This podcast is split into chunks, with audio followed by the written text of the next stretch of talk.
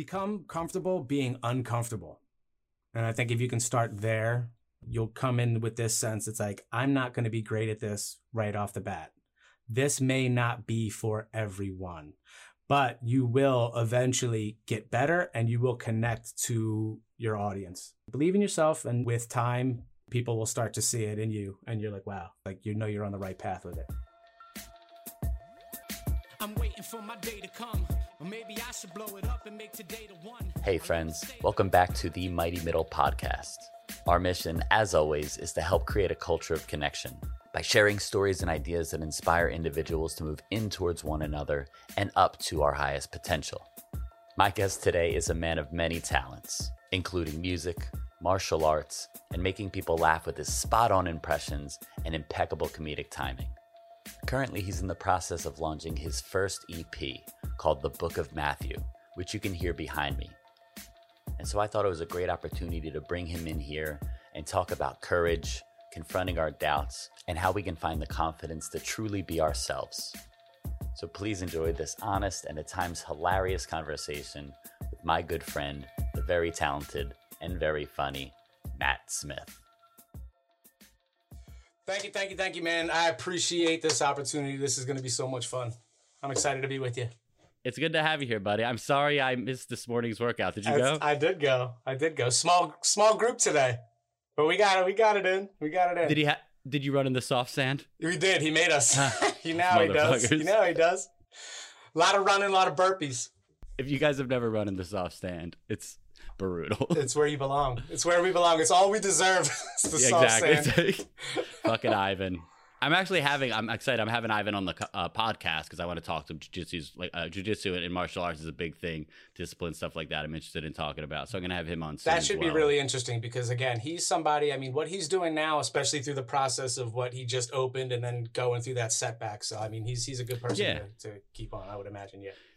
Yeah, and it's cool. It's cool to see that. Like, um, we gotta get into that his shit. That's his shit. But like, um, mm-hmm. but but just the idea of like continue to show up for us, we continue to show up for him, and that's kind of how like how like a group and how a culture forms yeah, yeah, in a it's way. Good. It's good. It's really a cool lot of people see. wouldn't have done that. Most people would have just waited, and mm. but he's solid like that.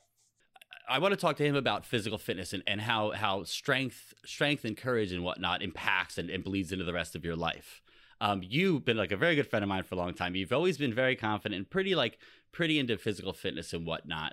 Like, where does that come from, and how does that uh, like affect you in your life? I think ultimately, when you when you see people who who move in that sphere, whether it's jujitsu or or just or the gym or whatever your craft may be, I think uh, the the consistency is important. I mean, you hear everyone talk about it. It's like discipline is everything. It's like so if you're not holding yourself accountable to those things, it's like how can you feel like you're ready to not so much ready to take on more, but like you got to give it all you got in order to wake up, look yourself in the mirror and say, I'm happy with what I'm doing. I'm happy with the level of of commitment that I'm putting into something cuz think about how many people pick something up and put it down 2 minutes later they're like that's too hard. And then they're mm-hmm. the same ones like why doesn't things work out? It's like, well, cuz you're not you had you're not in the soft sand. It's like you got to yeah. go and you got to put in you have to put in the work you can say that a million times and it sounds cliche, but it's it rings so true with with everything. You know what I mean? Just putting it in. Yeah, got to get in the soft sand. I gotta love get that. the soft sand. And it's true, but so okay, so so with that, so so having watched you be disciplined in that aspect for the majority of your life, did that come from anywhere specific? Were you born with that kind of mindset? Was it given to you by your parents or family? Honestly, no. I think for a majority of my life, I didn't have that at all. I wasn't big into sports. I didn't participate into things, and it's not because I didn't want to.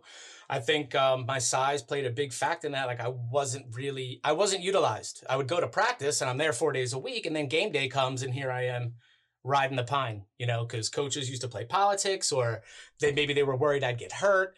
But either way, it kind of made me lose interest in all that stuff. It wasn't until you know I I got way out of high school, started my first jobs where I kind of was like, hey, I like going to the gym. I like starting my day this way. I feel great afterwards. And then it just kind of had a spiral effect into other things, like taking that extra step, like jujitsu and the MMA. I really liked that as a as an outlet because I'm not dunking basketballs.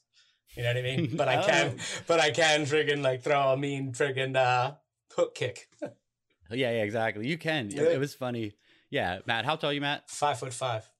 Five five, baby. I love it. Yeah. That and that's and that we're gonna get into that, like the, the confidence Mhm. and whatnot. But Maddie, you walked into the to the gym. You had been you had done it before, but I was like, oh Matt, you should come do this thing. And you came in and just threw these mean roundhouses and hooks, and I'm like, this Like, oh, you look like you've done this before. yeah. It's so funny because even Ivan was like, "What'd you train before?" I was like, "Ah, it was it was it was Taekwondo." He's like, "Yeah, I could tell." I was like, "Well, that and it's written on my bag, but." But no, yeah, uh, uh, Rob Smith's brother, he was also a great Master Moraine. is a great practitioner, and I learned a lot from him prior to coming there. But yeah, I like switching it up. Different disciplines are cool. What what do you get like out of out of that? I I guess discipline itself. We'll kind of dive into that a little bit deeper, but like out of a martial art, out of a practice, because the gym's kind of self led Right. in a way.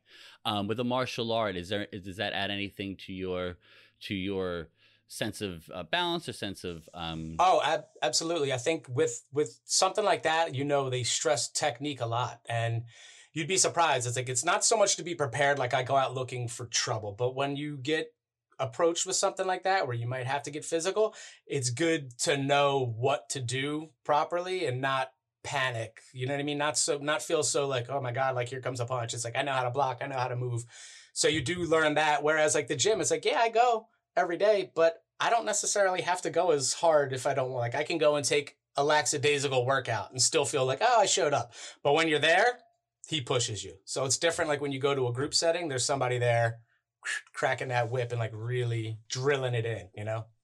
Yeah, it's it's really interesting. So uh, I've learned in terms of, you know, personally, there's a level of whip cracking that I that I need. Like I remember I Mm. did CrossFit when I lived in Hollywood and I always say like I didn't love it for, for certain reasons. One of the reasons I didn't love it is about f- four months in, I asked somebody and I was like, Are you guys sore every day? And they're like, Yeah. And I was like, That sounds kind of terrible. Wow. Like, there's a part of me that wants a couple days where I'm, where I'm enjoying myself. But what I did learn is I learned things that I could do physically that I didn't think I could possibly do that I would never would have learned I could do had somebody not been like, try it Right. or um and some people can do that on their own and and for me there's a level of that that I enjoy and then there's a level of it when you get to like boot campy stuff that I actually I don't respond well to where some other people do some people getting like yelled like yelled at and and degraded Yeah. degraded so in, in Yeah, a certain way like yeah. that works for them for me I'm just like I'm good thank you for Yeah, some people don't time. some people don't really respond well to that sort of like reinforcement. But again, to go to your point, I think it's with something like this, you know what else is really like interesting to me about it is seeing yourself progress. You know, if that makes Yes. sense. It's like where you'll go in there and like your first week, your kicks suck or your punches are horrible. But then you're there like a few months, you're like, oh wow, like I'm getting pretty good at this. You know what I mean? You're throwing them faster, harder, and you're like, damn, this is pretty neat. So it's it's like the repetition of it, like it's it's cool to watch. Not just in myself, but like to see like other people, like who you didn't know. Again, you're like, I didn't know what these people are capable of. And the women that go to that class, they blow my mind every day because I hear those pad smacks. I'm like, who the fuck is throwing that? It's, and I look over, Maria. yeah, and I'm like, oh my god, I'm like this girl is firing hard. And you're like, oh wow, all right, shit. So yeah, it's it's it's neat to watch people evolve in those things. Whereas the gym, it's like we're all just like lifting the same weight. It's like, all right, that's cool. You might learn something new, like, oh, I'll try that workout. But there, this is definitely a progressive art form, and it's neat for sure. There's a great like community camaraderie. Yeah, Maria is a beast. She throws kicks. Amy Lynn's a, a grappling. Watching her, Mhm. the same thing. It's like, Mhm. but for me, it's this, it's the idea of like everyone, these people showing up, watching the community around you show up. You just gain this respect and this like admiration for them and their skill level and just their willingness to continue to try. Mhm. Right? We show up every day, and it's funny. Every once in a while, they post stuff, and every once in a while, I'm in a video and I look at it, and I'm like, wow. you. Th- while you're in it, you think you're fucking Jean Claude Van cool, Damme. yeah. and I kind of get mad sometimes when I'm like not in the story. I'm like, where am I at? No one Yeah. freaking. Where's, No. What am I out of focus? Oh, over there. or or or sometimes I think I think I'm Jean Claude Van Damme, but they pan over when I'm like deep. yeah, breathing. yeah. Tripod position, like hacking up Catch me in like the first minute, minute four. I'm when I'm not gassed. Yeah, show me when I'm fresh.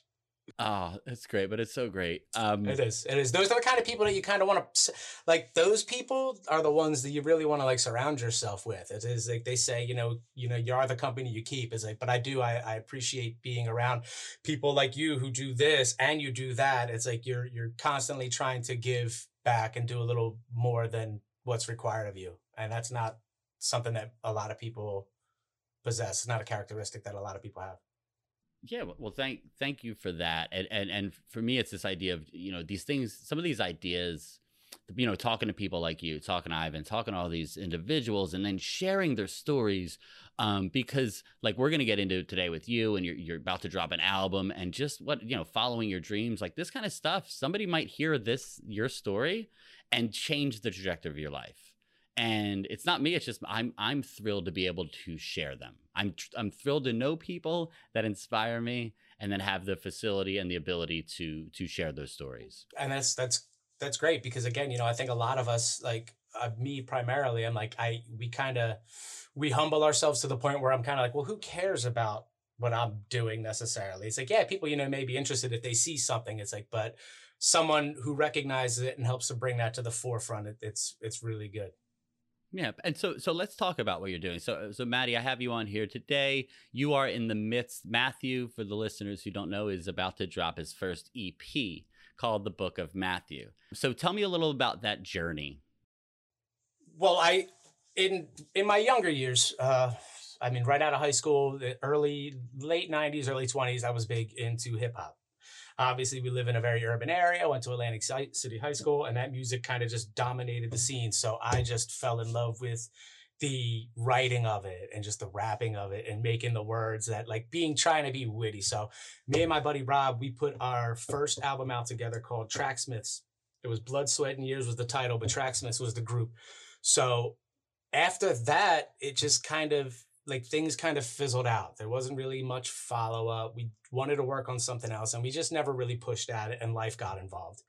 Fast forward to to where I'm at now and you know, I kind of was thinking to myself and I would have conversations with my buddy Victor who is part of the culprits, big up to the culprits. He kind of said to me he's like you should do another album and you should call it the book of matthew and for me already i'm like all right that's cool it's like it's got you know my name's Matthew. Ha ha ha. That works. It's actually a fantastic name. And I kind of just figured to myself, you know, I, I, would say to myself, I was like, ah, dude, you're a little too. It's like, I think that moment has passed for you. And I would always say things like, and I've had this conversation with you. I was like, if I only had the technology of today back then, God knows where I could have gone with it. But then I had to remind myself, I'm like, wait, you have it now and it's never too late. Like those two things were kind of what said, hey, you have these tools now. It's never too late. I believe in the content that I put out. I think it's creative and I just love doing it. So, if for no other reason than that, I'm happy with it. I'm proud of it. I can I can lift my head high and say, I love it. I think it's good. And it and I'm willing to to push that out and get the the opinions of everybody else and hopefully they enjoy it. Beautiful. So so let's let's kind of dive into it a little bit. Like why now? Because obviously, you know, for anyone listening, there's that I'm too anything. I'm too old. Mm-hmm. I don't have this. There's a lot of there's the ability to fall into lack and then let it fall away. So what was it about now that made you pull the trigger? What was the difference between a dream and and creating an action around that dream? Well, I think I think again it's it's the outlet, always loving the outlet. And even though before like I mean I may not have been as active with with putting music out, but I was always constantly writing. So it never really left. Like I was always, you know, I'm driving in a car and you're kind of like freestyling in your head and you like write it down, like things like that. Like when things come to you, you just you, you kind of it, it's it's an all encompassing thing that just never really left my side. But now I do uh, COVID kind of was was a big part in it. And when covid happened and shut the world down and everyone was out of work it was the first time i think a lot of us have ever been through something like that.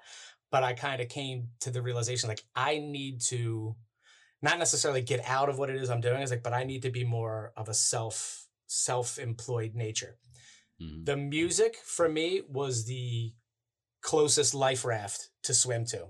Because i mean obviously you know I, I, I attempt to work into like voiceovers but for the sake of creating content and excitement around what I'm doing, the easiest way is like the music.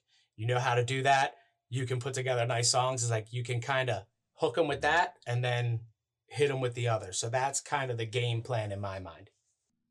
I like that. So, so, and you say the easiest, but I, am interested in that because it's actually doing what you do, writing right. songs, doing all this stuff. It's hard. So, do you mean the most accessible, the one that pulled you the most, the one that was easiest for you to tap into and, and enjoy? And yes, the, I mean, it's just the, it's the most comfortable. I'm very comfortable with that. So, like that mm-hmm. was a mm-hmm. no brainer. It's like I can come in, do that. I can come up with a good song. I can even do like uh, you know a nice concept video behind it, which we just finished shooting. I can't wait until it's it's out. Mm-hmm. But it was it was the quickest way to get up and running. Voiceover industry extremely competitive, very hard to crack into. I mean, you can do demos for days. It's like, but get getting recognized for something like that takes a little bit more time, and you have to build up, you know, your your following when it comes to that. So it's almost like starting from scratch. But whereas the music, I was kind of like, I can dive back into this. A majority of my friends who know me and people know me will it'll be easier for them to swallow. You know, they'll just welcome it a little bit more openly than than the other. Not to say that they wouldn't. It's like, but it's like, let me segue with this first. Yeah, that's it's actually so interesting to hear because in a way, you in a way you've pushed outside of a comfort zone. You've you've really put yourself out there in a way that that you haven't maybe in a while. Um, but see, what you're saying is it's actually in a weird way com- you're comfortable doing it it was just pushing it into action or, or doing something different with it. You know, because like like why didn't you do it five years ago, six years ago? I know you said COVID, but it was always on the table, and you were comfortable doing it. Oh well, and, and and you know what's funny about that? I was told even in my younger years when I was really heavy into it, a lot of the people that would produce beats for me and help me record, they would say things like, "You need to learn how to do this." Like you, it's like you can write, you can rap, which is great. He's like, but until you learn how to do all this, it's like you're always going to be at the behest. So years ago, that was, I guess, my biggest setback. I was like, I don't know how to do it on my own. So I'm reliant on someone to help me and who is willing to help. So again, when COVID hit, I built the studio, which I'm actually in right now. Like I bought all this stuff, built this stuff in my room, and I'm actively trying to learn it now, which is, I guess, why it's like, hey, be more uh, well rounded with that so you can do it all. And eventually I can just work and live out of here. You know what I mean? This is like, I wouldn't, I would love to wake up in the morning and never have to go further than a few steps to just kind of make a living and just enjoy what what it is you're doing. So I think yeah, that's kind of why why now seems so fitting for me. Yeah, I actually had this conversation oddly enough this morning with somebody from work, and we were talking about the people. We were talking about you, but the, I was talking about the people that do The Simpsons or, or, mm-hmm. Family Guy that just listen. They make so much money. They had a little recording studio. They don't have to leave their house. The career, like just you've made, they've made a career, and The Simpsons longest running. Come on, oh, those people haven't insane. had to do anything besides besides be Bart. Just go up and be Bart every day but it's what you said. It's like the, the, the ability to go downstairs and do it. But I, but deeper than that, like I, you know, big ups to you on the studio and putting that all together. I mean, I'm in the same thing. I got this fucking heads. We got our headsets. Yeah, on. yeah. Yeah. And I feel like I still at, at at I mean, knowing not to cast like not to downgrade what I've learned so far, but I still kind of feel like I'm clueless, like when it comes to a lot of this. But it's well, let's delve into it a little in that area because a lot of times people will hear from somebody that's super successful and they'll kind of talk about their journey and it's easy to be like this is what you got to do blank blank blank. Like you're in it. You you you you bought that equipment. I remember i was pumped mm-hmm. when you were like i'm getting all this equipment. So in the thick of it like what has come up during the recording process what have been some of the um like setbacks you've had to overcome in recording the album and learning the equipment? Well, I think, and you could probably attest to this, is like I think we do have this habit of like we look at these things and the technology and we're like, oh my God, this is so beyond me. But when you're when you're doing it, right? When you're recording, whether it's a song or a podcast or whether you're editing something, when you break it down to the simplicities, like all I have to do is cut this here and put this here. It's like it really, it's like it's the simplest thing. So um executionally you're like oh wow. It's like the beat will play. I can hear it. I speak into this along with it and we're done. You lay it down and then you just that's when you really get to get into your effects and start playing with it where it's like i may not know what these buttons do but when i move this up or down it changes what i hear. So it's really just kind of that. It's trial and error with everything. Oh wow this sounds cool. I'll leave this effect on.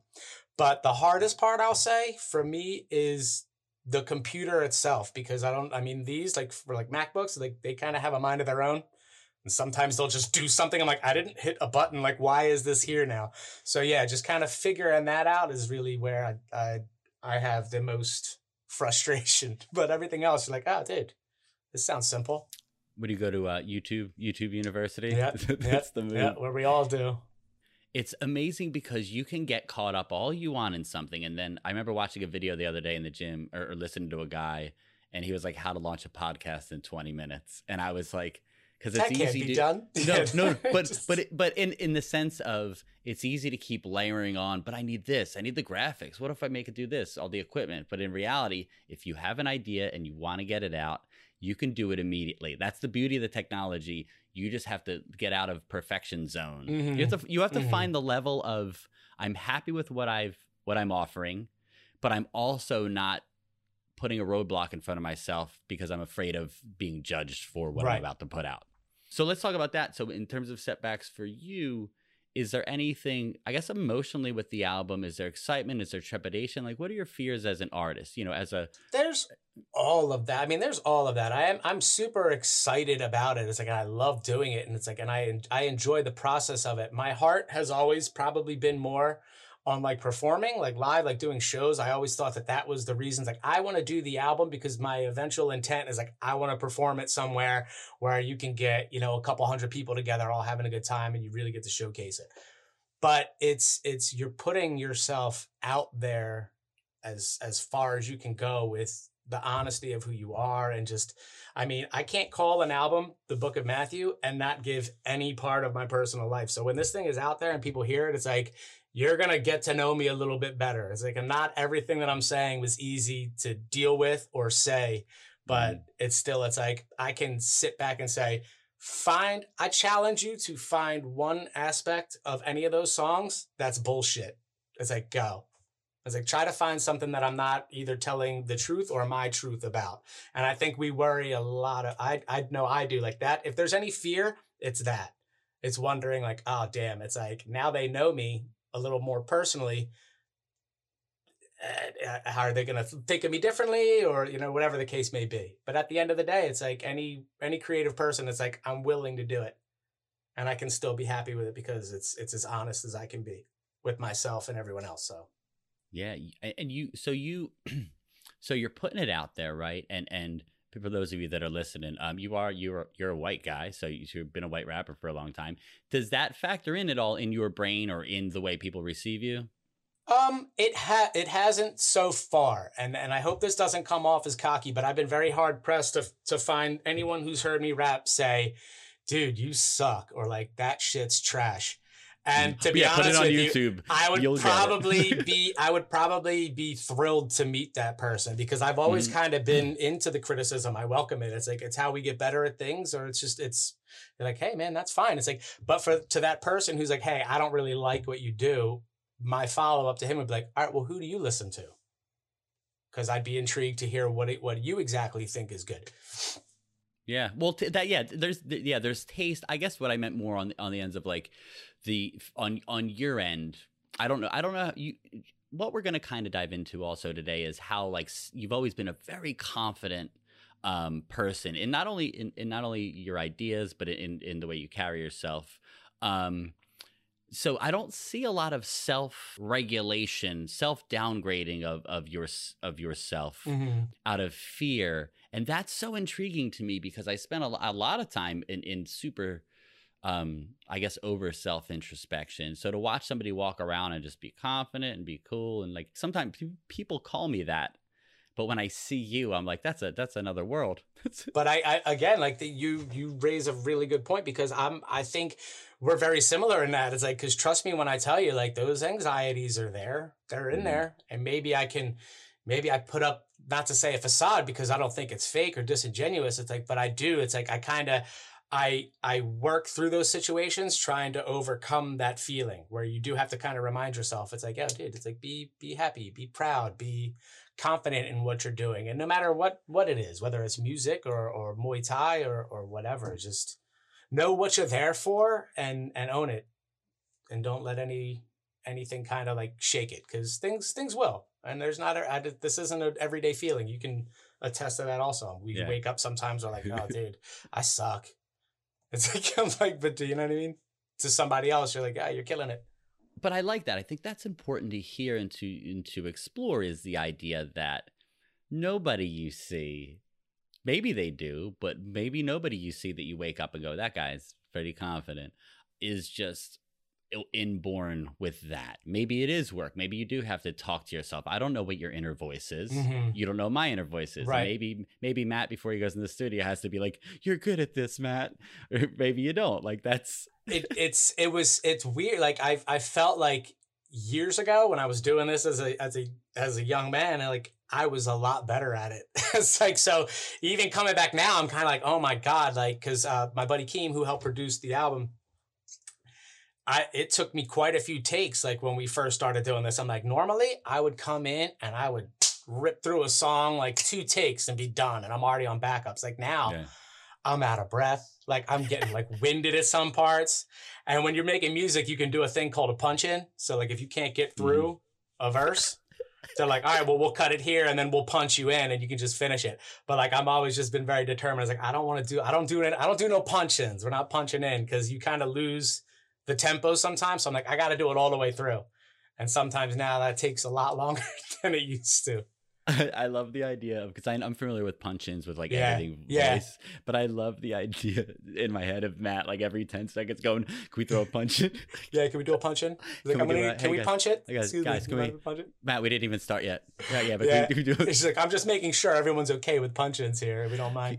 I'm gonna need a couple punch-ins. And that's so funny. It's like, but you'll hear like it's like when I when I'm so hesitant to the punch in, like there'll be like a song, and then you will just hear like that gasp. you're listening to some of the words, and you're just like, like that deep breath, and I'm like, oh, we can edit that out, right? We can just kill that silence. I love it. Can we do a punch? Can we do a punch out? can we punch it out? That deep breath. Oh, Matt's getting out of breath. Yo, I used uh, to. Be, winded. I used to be winded.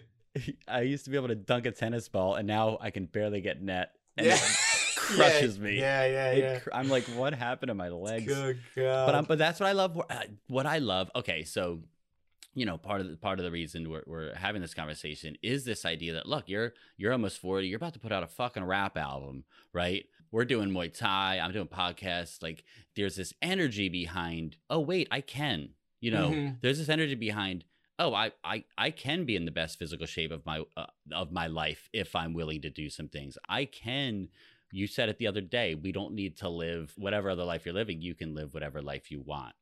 So that's always tugging at people, but you're doing it now, right? So for, for somebody who's sitting here listening, that's maybe dreaming of doing an album or maybe dreaming of doing anything that's creative or pushes against their comfort zone, against their edge, what would you say to them being in the middle of it right now?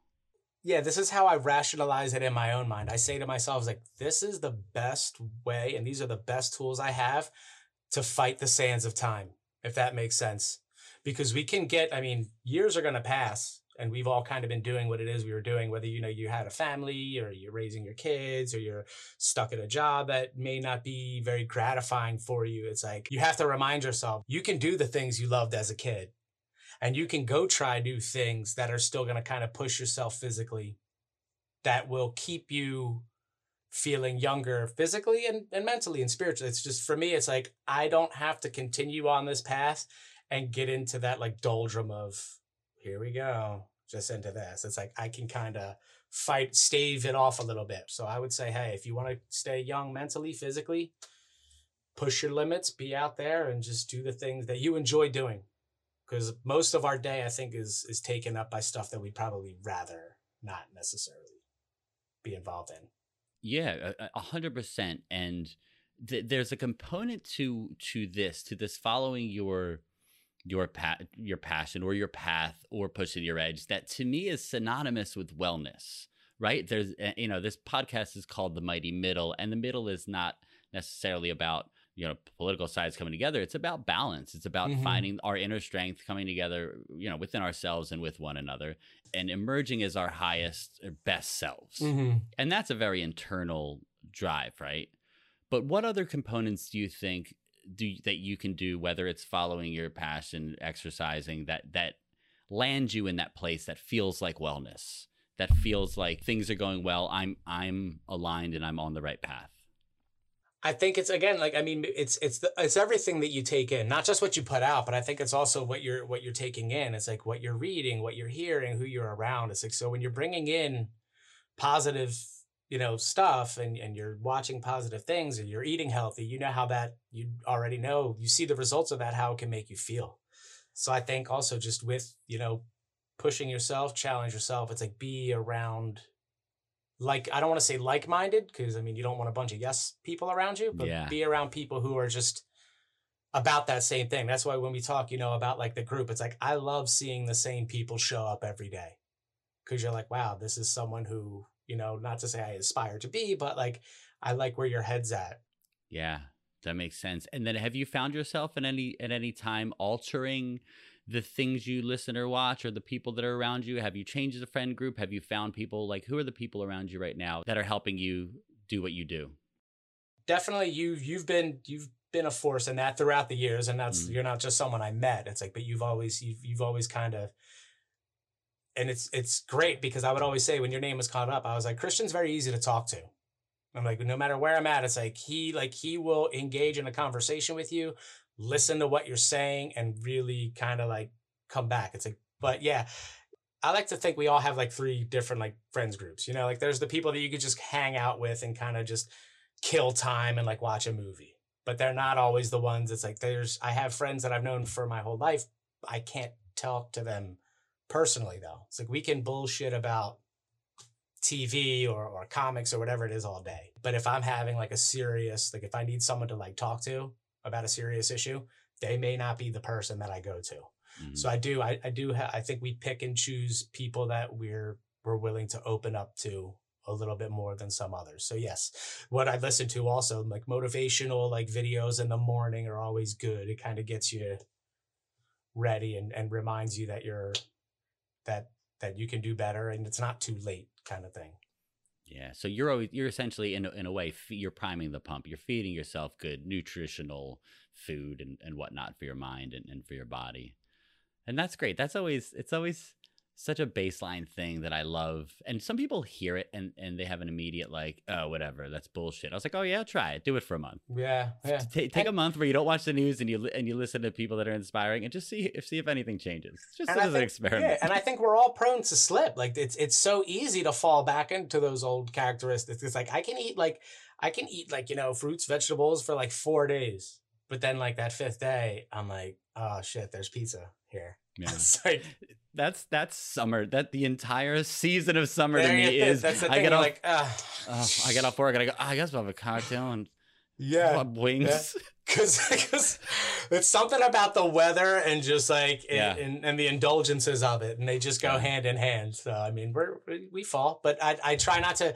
I used to beat myself up about that a lot more, where I don't anymore. I'm like, well, guess what? Tomorrow, just get back to it. Well, I think I, think it goes directly back to balance. So I don't give a fuck if I if I'm eating a, the wings or cheese. Well, now my cholesterol's high, so I got to keep some things out. But Mm. I don't give a fuck if I'm eating like wings or cheesesteak. If it's a portion of my life that doesn't define me. So Right. if I'm eating well and doing well and going to the gym and somebody goes, Hey, we're gonna go eat at this awesome restaurant and you eat whatever you want, drink whatever you want. I want it. I want to be Yeah. able to do that. I'm gonna go. If if I if a week or month goes by and I go, I haven't set foot in the gym in a month, or I just feel like sluggish shit, that's when I beat myself up, rightfully so, because I'm not beating, we're not beating ourselves up. We're just, it's life itself being like, yo, buddy, you're fucking up. like, get yeah, get get Yeah. back get back on track. yeah, get yourself in aligned and, and healthy, and we can do better shit. Like, Mm. but I love that we That's that very we have true. that internal we have that internal thing and being being able to listen to it whether it's hey go fucking make some music or hey go eat some eat some fruits and vegetables yeah. Just listening to it I think that's the most important thing. Is like because everyone, I think we all have that, you know, that voice in there. It's like, but some people turn the volume down, and others are like, yeah, I want to crank that volume up because, because if I don't hear it, if I don't, and if I don't, again, it's holding yourself accountable. You're like, it's it's easy to just get lost in, in in the bullshit.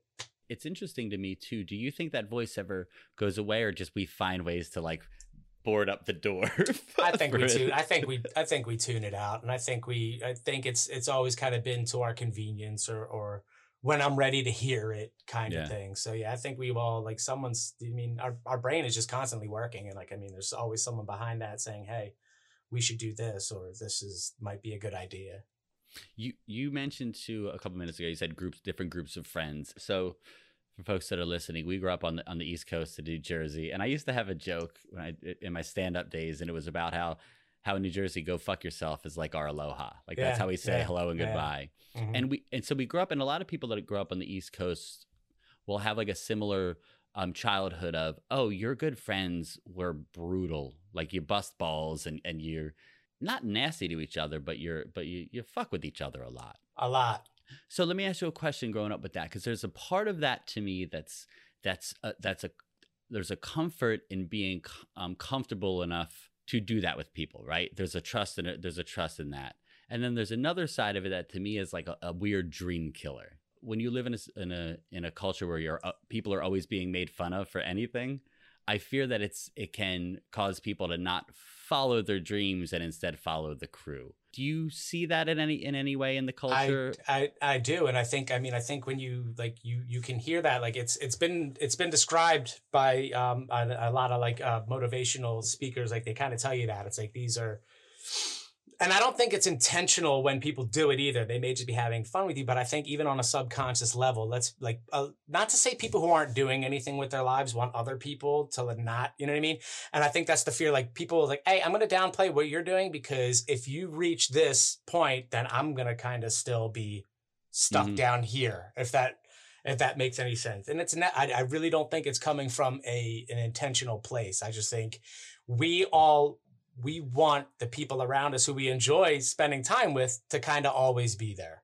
Mhm. and maybe like saying ah stop being a bitch or like the peer pressure like maybe that's not the best way to do it but i think that's kind of where that comes from. Not to say that there's been people that are unsupportive of what i do but i have a lot of great friends who haven't even like asked to hear the music. Or i would invite them to like a- an event and they'll be like ah well i don't want to do that. Okay well thanks. Yeah, thanks, buddy. I was like, well, thanks. It's like, okay, and I don't want to be like, and I try not to even be malicious, but it's like, I kind of didn't want to do what I did for you last week too, but I Yeah, still but, but showed did. up. it's like, but again, I I always hope I can maintain that. It's like I'm gonna try to be a better friend to my friends than and not necessarily expect. It's like, but I'm gonna give if I can, because it makes me feel good, and I'm always gonna support what other people are doing. That shit makes me happy. Like seeing you do this, this shit makes me happy. Yeah, dude, having you on here makes me happy. good, good. Let's go good. suck each other's dicks. Good, no, no, um, but no, it, it's you mentioned friends, and and it's not even about you being a shitty friend. It's it's funny because you said something great about it being sometimes unconscious. People seeing somebody rise and just you know not wanting to see them rise. Not like fuck. They don't.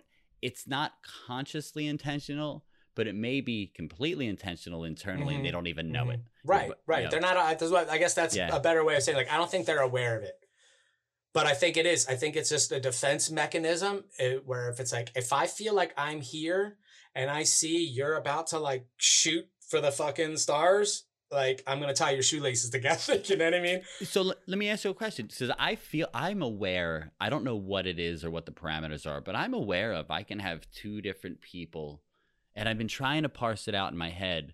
I can have two different people. Maybe they're old people I used to do comedy with, and some people excelling in me being like, "Fuck yeah, you deserve it. You're the best," and other people that like I'm not mad at them, but my body gets hot and like I'm not thrilled. And I'm not. I don't want to not be thrilled with somebody's success, but like we're all human, and, I, and I'm I'm interested in exploring what that is or what causes me. It's usually when they're doing something that I want to be doing or think I should Mhm. be doing, and I'm not pursuing it. Well, I think that's where I think that's where it comes from because that makes you take the hard look at yourself. hmm You know what I mean? Like you're now you're like, oh wow. It's like I mean another good friend of ours, Zach. You know uh, Zach Pickard. It's like he he left everything and did comedy. I don't know how better or worse his life is. Mm-hmm. It's like, but I know it's like you used to work with me in these in these restaurant jobs and now you're not. So where I love like, you know, seeing his videos and Mhm. like how he's active all the time and I'm clicking likes, there's still a part of me I'm like, man, to be there. I wish I could be there. Not exactly where you're at, but to be in that situation. yeah, like you're clicking like a little too hard. Yeah. yeah, good job. With that face. yeah, yeah, yeah, great job. Fucking love it. So proud of you. Mhm. No, but so I love, but I love that. I love exploring that and, and understanding that everyone at the end of the day becomes a mirror of ourselves and if and if what we see in them makes makes ourselves look less than what we're capable of. I don't even think it's comparing it to them. I think it's internally being like, "Oh fuck, I can I I should or I want to do that or I could do that and I'm not doing the work."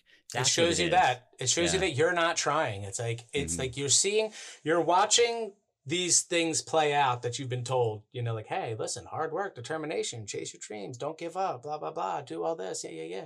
And like they're words, but then when you see them play out in front of you, you are, you're kind of like, fuck, is he just that good? Or am I just not putting in anywhere near the effort that he's putting in? So that's what I love. Brene Brown has one as the, she opens one of her books out with a quote. I think it's Teddy Roosevelt, but it's the man in the arena, and it's about the idea of like if you're not in there doing the work, I don't give a fuck what you have to say. That's mm-hmm. paraphrasing. Mm-hmm. Go yeah. find the quote, the man in the arena. But it is that idea of it's easy to sit there and be like, oh, I could do that. Oh, that guy's not even that funny. But you'd see it all the time in comedy. You probably hear it in rap. Shitty rappers shitting on good rappers, and it's like you ain't doing it. You haven't right. recorded anything, and right. I've and I'm trying to move out of that. And and what kind of keeps me from falling into that is doing this work. When I'm having a shitty day, you know what immediately gets me out of it? Sitting down and editing some of this stuff. Nice. Pushing nice. these things forward, calling you, having this recording, because you realize shitty days are just when you're sitting down thinking about the past or the future. But when you're in the work, you're like, all right, well, I'm, I'm moving somewhere. I'm moving towards something. Right he uh Gary Vee actually kind of like tackled that like he kind of said it best he's like none of he's like he says all of you people want the accolades and like you want the finish line shit you want the ah fucking but none of you want to none of you enjoy the process of it like like you just said it's like i love rapping it's like i'm not the best at editing and i probably like there's a part of me that hates it but you got to learn to love it because that's the tedious work that's the time that's the time consuming stuff. It's like, so you do, you gotta, the, the day you fall in love with all of it, like that's when you've really set yourself free. It's like, dude, it's like, I can do this all day. I'm super excited to go and be in front of my computer and, and do it. Cause there's nobody cheering you on while you do that. Like that's the no. thing. They'll watch the podcast and like, that was so great. It's like, but nobody sat there with you while you were like, yeah. Re- listen, you, know? you you've been in the recording editing. It's pretty lonely work. And yeah. me and me and my friend Dan talked about it last week on on the on this podcast, and it was that idea of um, we're talking about the hero's journey, but like you just said, the hard work that that is what separates the people that finish the game. Mm-hmm. So it's getting getting around this the the the hero's journey, and you get to the the the trials and tribulations, the hard part. And some people never go past there. Well, that's where a lot of people drop the again. They they it's like, uh, not doing that. Yeah, I love that. You know, there's there's a a saying there's a book ryan holiday has a book called the obstacle is the way and it is that idea it's like look you want to get that thing you got one way to it and it's and it's the hard shit and and another and to go even further on that another reality that they don't tell you is that once you hit that part where you think you're like oh i did this. Now here's the mm-hmm. good thing. Now i can enjoy the spoils of it. Guess what? There's immediately after that guess what? There's more hard work. Yeah. And it just doesn't yeah. like it's it's a non people think like hey i get to the finish line it's over and i made it and life is things are great. It's like no you, you keep going. So once you know that the hard work is part of it and you know that the hard work is is necessary for the good stuff and you and that has to occur a couple of times in your life is there a point for you personally because you go to the gym you do the hard work that that's that that you have begun to enjoy it. I, I know during it, it's like yeah, lifting doing squats is never super fun, but is there a part of you that's accepted it and, and come to like enjoy it as like yeah, this is I part of the bigger I, picture. Enjoyment with it may not be the best word, but I will tell you, it's like I I get up. I know I'm going to feel good after. So yes, there is. While I'm there, maybe not the necessarily the best things, and we do have things that can cope. We love, you know, in the, the gym. You see, it's you hear it. It's a thing. It's like if you go to the gym without your headphones, it's the worst workout of your life. Because I mean, granted, there's music there, but it's shitty music that you don't want to hear. So you do have ways to make it more palatable. So, but um, I think more importantly for me, the motivator is I don't want to be, I don't want to feel guilty about not going. That was always the thing. Like, and granted, like, and I know there's days where it's like, hey, you know, there is a day you can rest. It's like, you're not supposed to go six or seven days a week. So, dude, take a day. I was like, but even that one day, I'm like, damn, there was no reason why I couldn't again. like you felt like like I feel like a piece of shit now for not. So for me, it was like I don't want to have to hear myself telling me that it's like, dude, you fucked up. More so than like the enjoyment of it. When it comes to that specifically. Yeah. Yeah, you don't enjoy it, but you're like it, it's part of a bigger picture. I enjoy being a person who feels good about themselves. Right. And and if part of that is fucking squats, Yeah. then and it's, it's, and then burpees for days, it's gonna suck. Right. But guess what? You're like, dude, fucking you're gonna feel great. You're gonna feel great afterwards. You're gonna like, oh, this was awesome. I feel a lot better now. Absolutely. I, I was thinking about, I've known you for years, and this is, the- we're going to kind of change tracks here. You've always astounded me with your movie knowledge. Not movie knowledge, but your, in, your not encyclopedic knowledge. it's a, it's like Johnny mnemonic, like with like how it's like like I have. It's so weird. I always tell people it's like because like I know what you're leading into. It's like I was always very great at like movie lines and remembering. Yeah, like, yeah, the yeah. Premise or the plot of something, and I would always say to people, they're like, "Oh my god!" It's like you've like you it's like you can repeat them word for word. I'm like, yeah. If only my memory was good at like shit that could have like made me money. It's yeah, like, yeah. Well, it's like how cool would that have been? It's like no, it's like God was like, I'm gonna, you're gonna be able to quote like Scorsese movies like no one's business. I'm like, oh no, math, no, you're not gonna. All right, I'll, I'll make this work. That's actually what I was to ask you. I'm so glad you brought it up because I guess the answer is no. Is this idea that it's like a photographic memory for things, um, all, all things movie and, and topical, and you could name not only a movie, but you'll throw a quote out there in the in the voice, in the whatever, Yeah, and it's yeah, insanity, yeah. and that doesn't translate into anything else.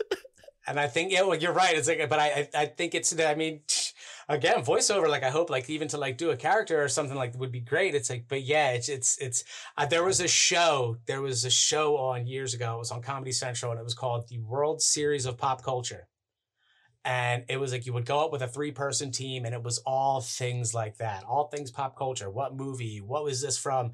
And there was a cash prize for that. So I kind of figured it was like that was my one shot. I was like, I was like, I missed the opportunity to be on that show because that probably would have been like this would have been like the payoff, you know, like I saved all this stuff up here for this one moment. Do you you think you could have got it? That's Oh, it, I would have. I just was I I kept looking. I was like, how do I audition for this show? And then before you knew it, like I guess it was like canceled or it just didn't last long. But I was like, oh man, that would have been cool. I would have been.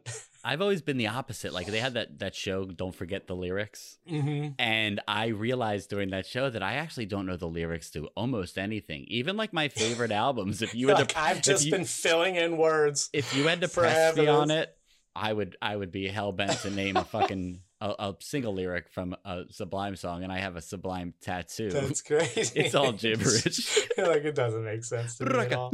yeah, it does. Throw one of those in. That's all you got to do. where where did that uh, like it's one of my favorite things about you is like because you're one of the you know the funniest people I know and and and quick witted and I've I've always having an improv background I always love hanging around with people that don't do improv like or haven't done it in like a in a formal setting but you're like I wish this guy was on my team because it's just Mhm. such an easy back and forth banner what do you think it takes to be good at improv or just like banter back and forth or being present in a conversation I think, I mean, for me, I definitely think it was something that was, I always tell myself and my daughter specifically, I'm like, I believe I have a performer spirit, if that makes sense. And I think you can kind of know exactly where I'm coming from.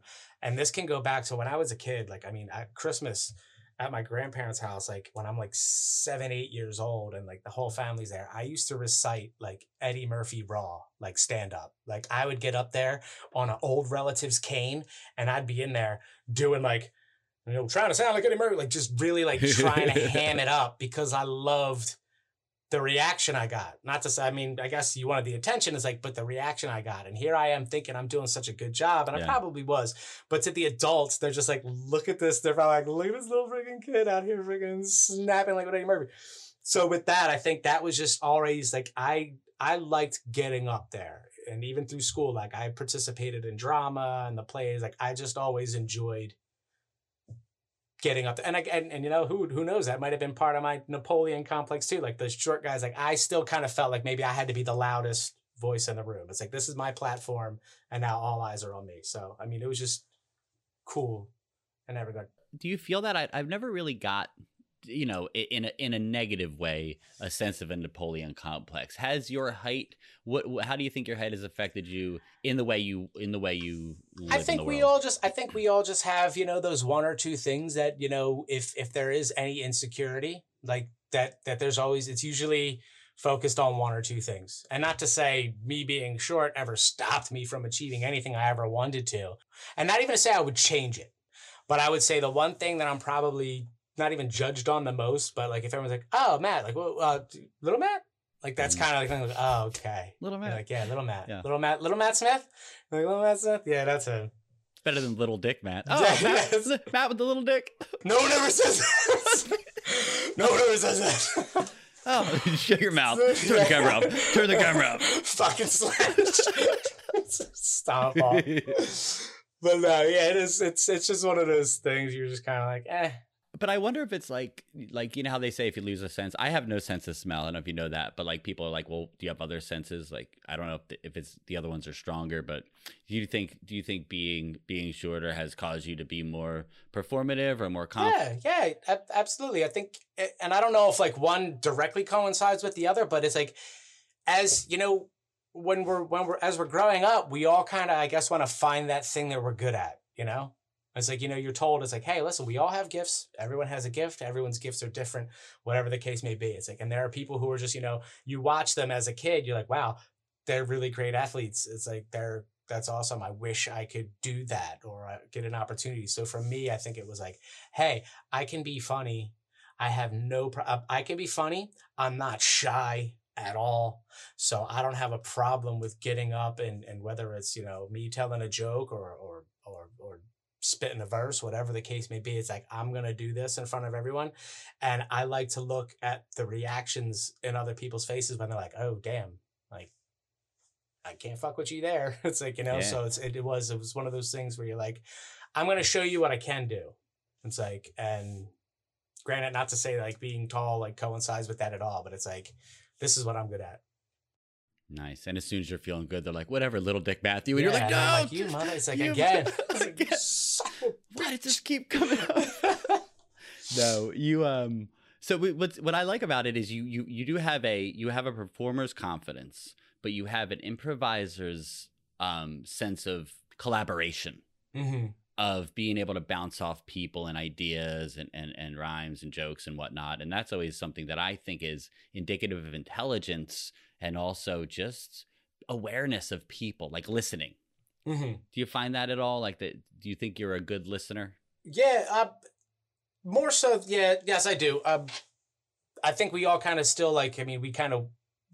The trick is like not like listening and not just waiting for your turn to speak again.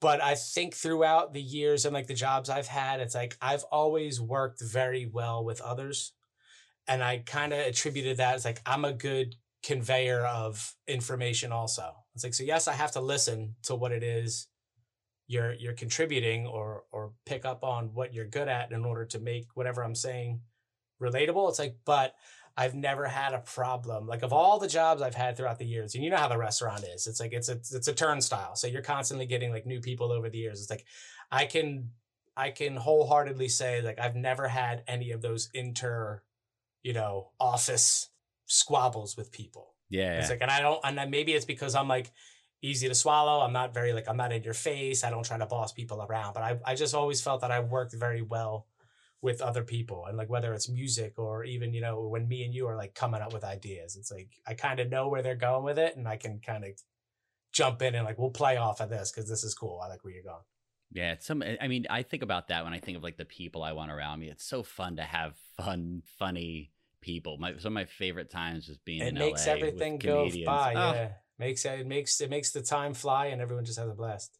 You know what zings me? We were talking a little about like um regret or jealousy in a, in a sense, but I'll watch uh, Judd Apatow. It'll be pictures like him on set in all his movies, and like everyone just like laughing or outtakes of of some of those movies, and I'm like just to be there, and I'm like that's your job. So great, right? And there's hard things, right? There's obviously there's still that shit work you got to do, but you've also get to sit around with some of the funniest people on the planet and make funny things. Like, how like how surreal that Uh. must be to like be Mhm. even around them. I can only imagine like even like you know because I've done like extra work and I'm sure you have. I've I've seen a couple of your commercials like, but when you're like just to be in the presence of those people and get to see them at work it's got to be very awe inspiring you're like wow you that's, Yeah. that's amazing. To be to like you say to to call that your job like that would be that'd be great.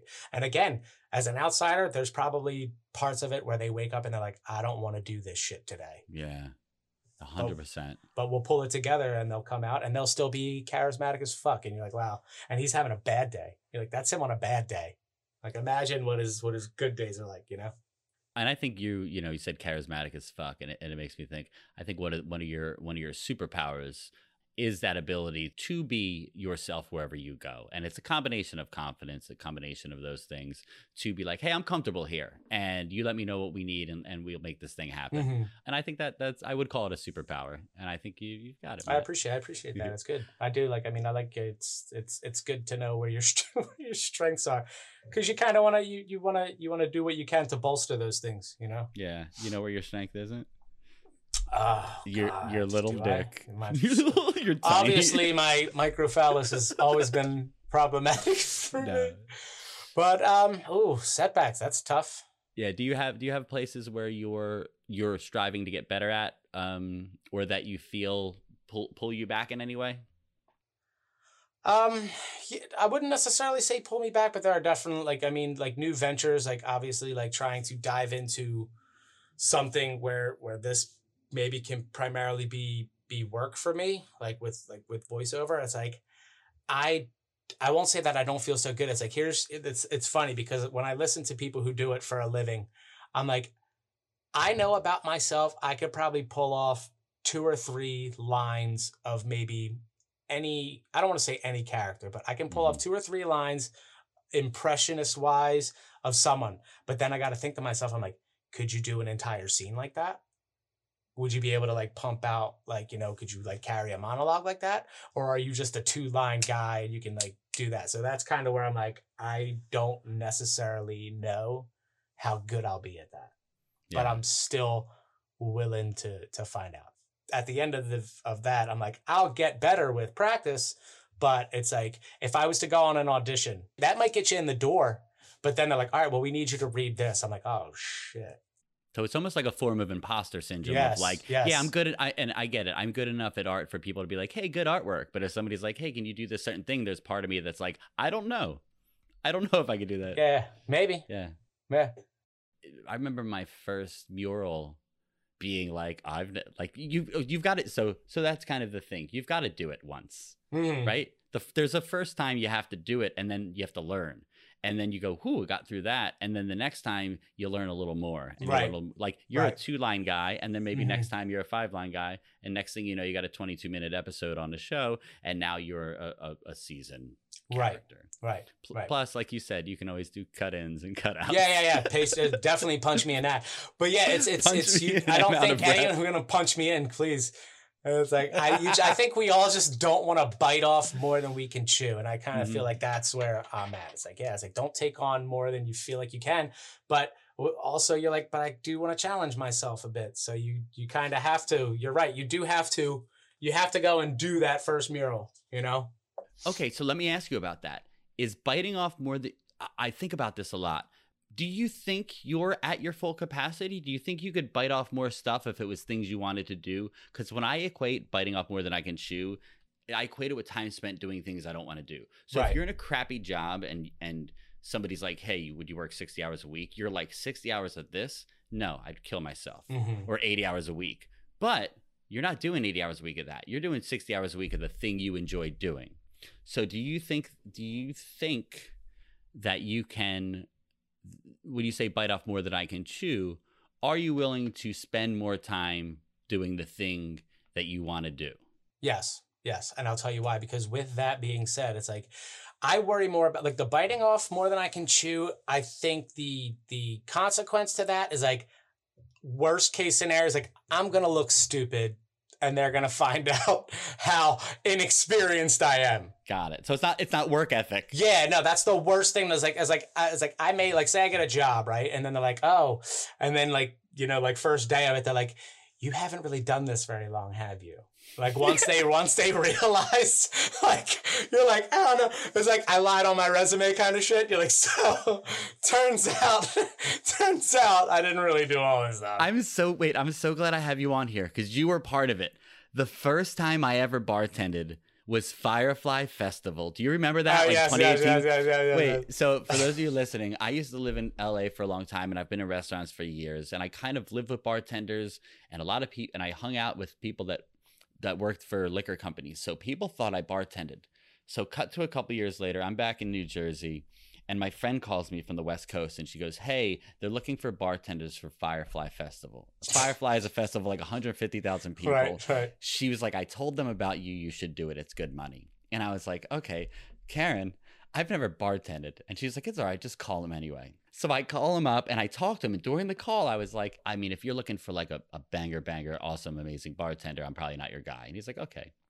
But then they call me back a little bit later and they're like, look, we really like you. Karen likes you. We think you should try it. And I was like, okay, I'll give it a shot. Hung up the phone and I'm like, what the fuck am I doing? Did I just sign up for you? So then I called you, Matt, if you remember, and I go to your, I go, Matt, I've never bartended. Can you teach me how to like a couple, like yeah, yeah, Yeah. drink. I do remember. Like uh, just a couple recipes. Like I went no things. no I went to your house with like a, with a bottle with a pour I didn't know how to pour it and I was like and I sat at your house we were we were watching like um Curb Your Enthusiasm and I just kept practice pouring drinks for for hours. Yes, And- I do.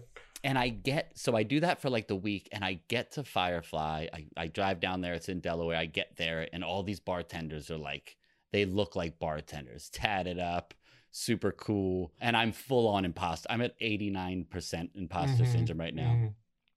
and then they're like we need you to batch cocktails and it's all in milliliters and I'm like I'm going to be found out. This is it I don't this know is how to measure like. yeah You're like, this is what I'm doing. this is when they all turn to me and go, "Have you ever bartended before?" And I go, "I haven't." So wait, but they don't. But they don't. So I'm this close to being found out, and then and then somebody goes, "We need somebody to cut fruit," and I go, "I got the fruit." yeah, 'cause like, I'll take that job. Yeah, I can do that. because I can cut fruit. So finally, we get in there, and I'm I'm like sweating internally and externally.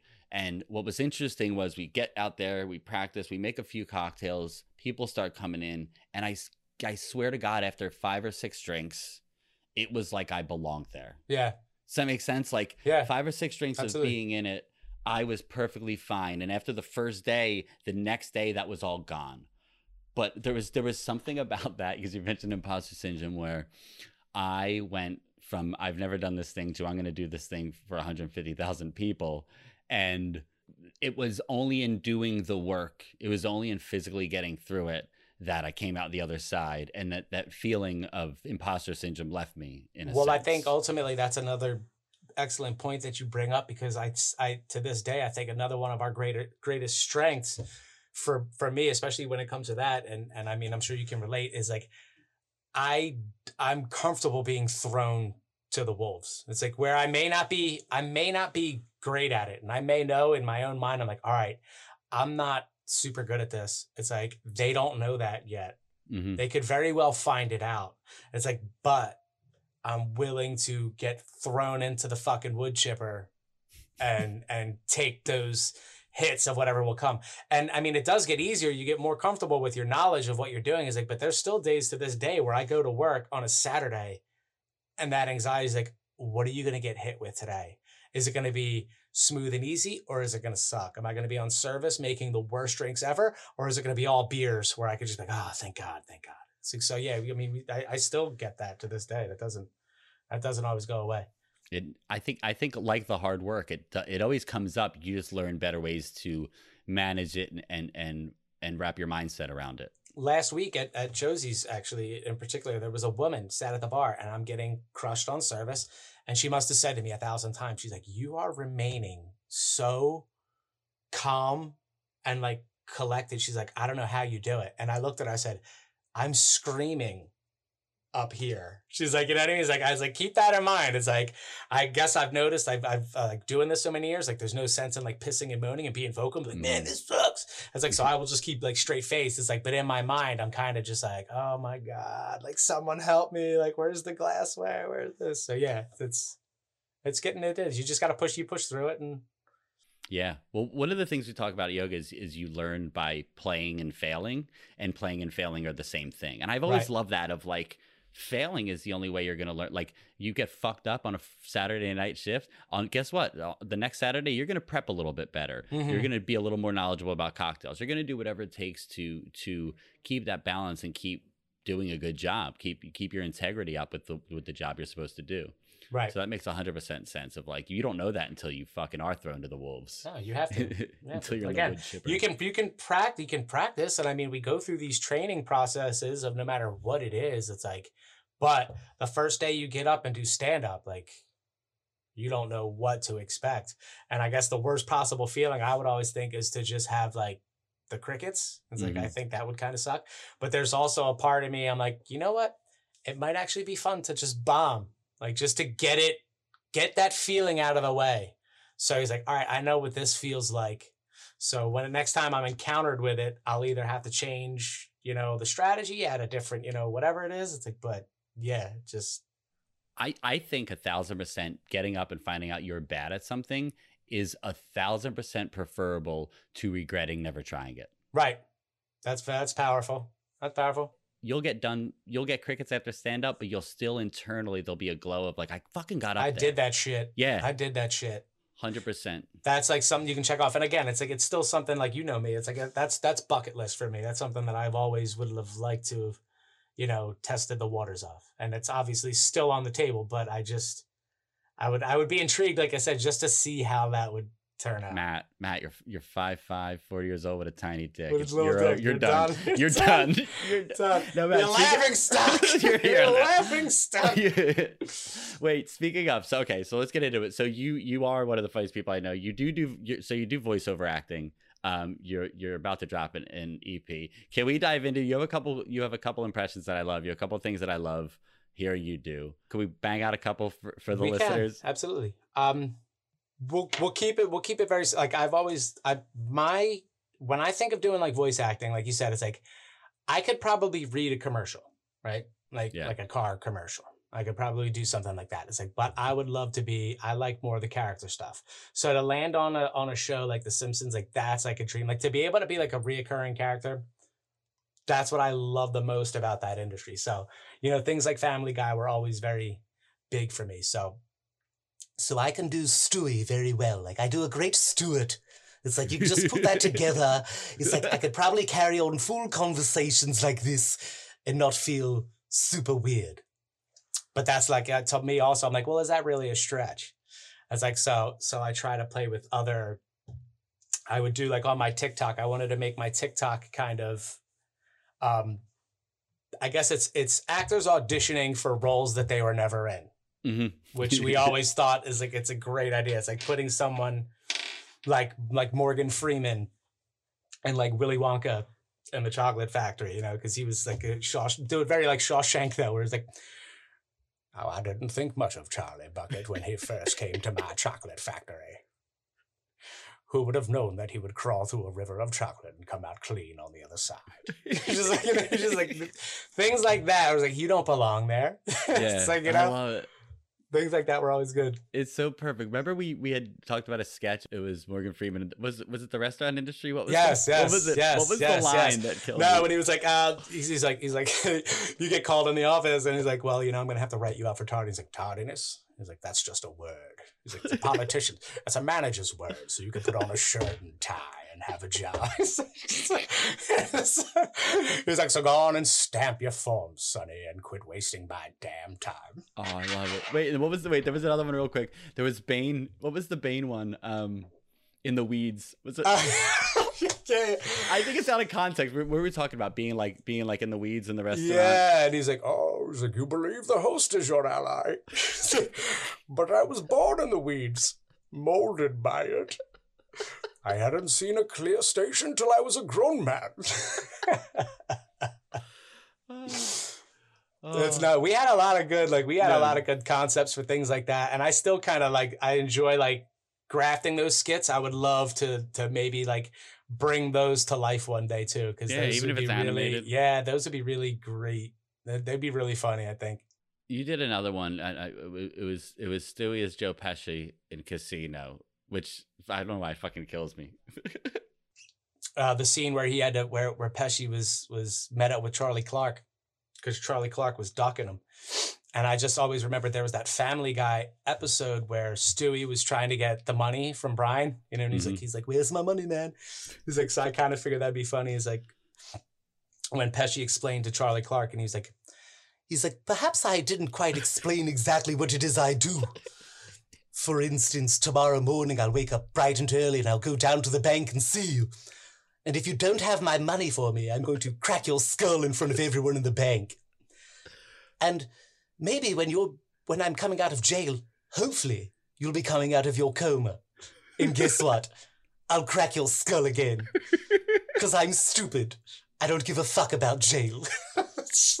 I just picture like him talking to Brian, like in that Oh. scenario, like oh, things Oh, like that. It always kills. It kills me. There's something about hearing that voice, in, especially in these headphones, out of your mouth. Yeah, I fucking love it. it doesn't match at all. And I think that's always what I like the most about, I mean, not just voiceover, but I guess I would consider myself more of an impressionist because I do have original characters, but I kind of find it difficult. Like, well, how do I write a dialogue or how would I write an audition for a character that I think I can do a voice for? It's always just been a lot easier. And not to say I enjoy taking the easy route, but it's just always easier. Like, I can sound like this and just put this in a different situation where it'll kind of like make it fresh and it's it's fun. I have a blast doing it.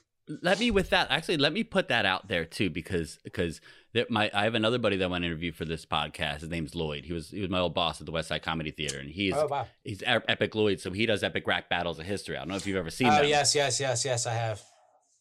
Those are great, by the way. It's it, they have two random people battle two people from history will battle rap and they'll put it to the audience to be like who do you want to see battle next so I'll actually put it if, if I put this clip up at all I'll put it to the audience like if anyone's listening you're like oh I'd be interested in hearing this person do this voice or, or these two characters kind of mashed up you know comment comment on this video if it's up and, and let us know if you want to see Maddie do anything because it's always nice for you to also get these ideas from people to be like It's- oh that's actually something I it's never funny thought that you that you mentioned that. Like I think one of the one of the first voiceover um, mashups that I did like that, I did was definitely a question I posed. I said, "Hey, challenge me. Give me something like yeah. It's like who would you like to see like in um in in a movie or like who would you like like if I had if I was auditioning and hmm I it it was a YouTube. I don't know if you're familiar with Ross Marquand, but Mm-mm. he was an actor. I was kind of introduced to him. He was an actor on The Walking Dead, and he just oh does he do all the voices did he do like a bunch of different accents so it was so unknown to me when I saw him on the show. Like when you see him on the show, you're like, oh, he's an actor. He's playing, you know, a role on The Walking Dead. I I, I love that show. It was a great show. But you didn't know that he did this stuff until you watch it. But he did this amazing montage of just that. It Mhm. was um he and he did so many of them. He did like John C. Reilly and Taxi Driver. It's just like he's like who, who the fuck are you talking to? so you're just like, dude, like he did he was spot on with all of them, like James Gandolfini and Godfather, which wasn't a big stretch, but just like he like he was so good at it, and that's kind of where you got the idea. Like that's that's dead on shit. Like that's that's a Yeah. good concept. But I think, like I said, I think you're killer. And if anyone's listening and you want to, you want to comment below or, or, or mention anything you want to try out, I'll send it. I'll get it to Matthew because it's it's always nice to build that reel. I uh, need that. Yeah, stretch your legs, man. You got to stretch your legs. Um. Yeah. So so Matt, like I said, I appreciate you coming on here. Let's you know before we go, just just a quick just a quick recap in a way of you know you're dropping an EP, you're about to do these things, you're you're really stepping into something you've I guess wanted to. You're stepping into a dream. You're walking into into fulfilling something you've wanted to do for a while. Is there anything about the process or anything? I guess you'd say words of advice or uh, of anybody that's that's on that on that edge on that ledge thinking of it but maybe maybe a little afraid to take the leap I think again, I think um, it's Uh, the like some of the greatest stuff I've heard. Again, like Victor used to tell me this all the time, and I know it's it's it's pretty commonplace for anyone who who who puts themselves out there. It's it's it's start become comfortable being uncomfortable, and I think if you can start there. Like everything, not to say it'll become easier. It's like, but you you'll you'll come in with this sense. It's like I'm not going to be great at this right off the bat. This may not be for everyone but you will eventually get better and you will connect to your audience and I think those two things are are important when when taking a chance on on anything. And I mean betting on yourself. It's like believe in yourself and and just be comfortable knowing that you're not going to be great at it right off the bat, but with time it'll get easier, you'll become more comfortable, you'll get better, and that'll all resonate and people will start to see it in you and you're like, "Wow." And you'll know you'll you like you know you're on the right path with it. Beautiful, Matt. Thank you. Thank you so Christian, much. Thank you so much. I had like- a blast, brother. Yeah, and like I said, so so this this you know the mighty middle. The point of the podcast, uh, one of the tenets of it, one of the things we're out for is creating a culture of connection, and you know talking to people that are that are curious or compassionate and courageous. And you're you're you're all three to me, buddy. Thank you, fucking- man. brother, I you- appreciate you- it. you- this was a fucking. This was a blast. I was I was telling everyone today. I'm like, oh, I'm going on a podcast, and I'm like, it's kind of like me puffing my chest up. Yeah. I'm gonna be Yeah, yeah, ha- happy to have you. Happy to happy to you, put dude. you on blast, your talents and and your skills, and just you as a person. So thank you, buddy. Yeah, thank you for coming on today. now we just come out of like Yeah. each other's rooms. And Yeah, we're like, it's the best. it's like you're like you're right behind me. You're like walking by, going to the bathroom, like rip one right as you like go in there. I'm like, oh, all right, You're my fuck this. Yeah. just- you- you- It's like, can you bring me water? Like your hand just comes across. buy, buy some toilet paper, asshole. That's fucking great, dude. That's so funny. Christian, thank you so much, bro. I'm waiting for my day to come. Or maybe I should blow it up and make today the one. I love to stay, but I think I'ma take the cake and run. I'm pacing in that.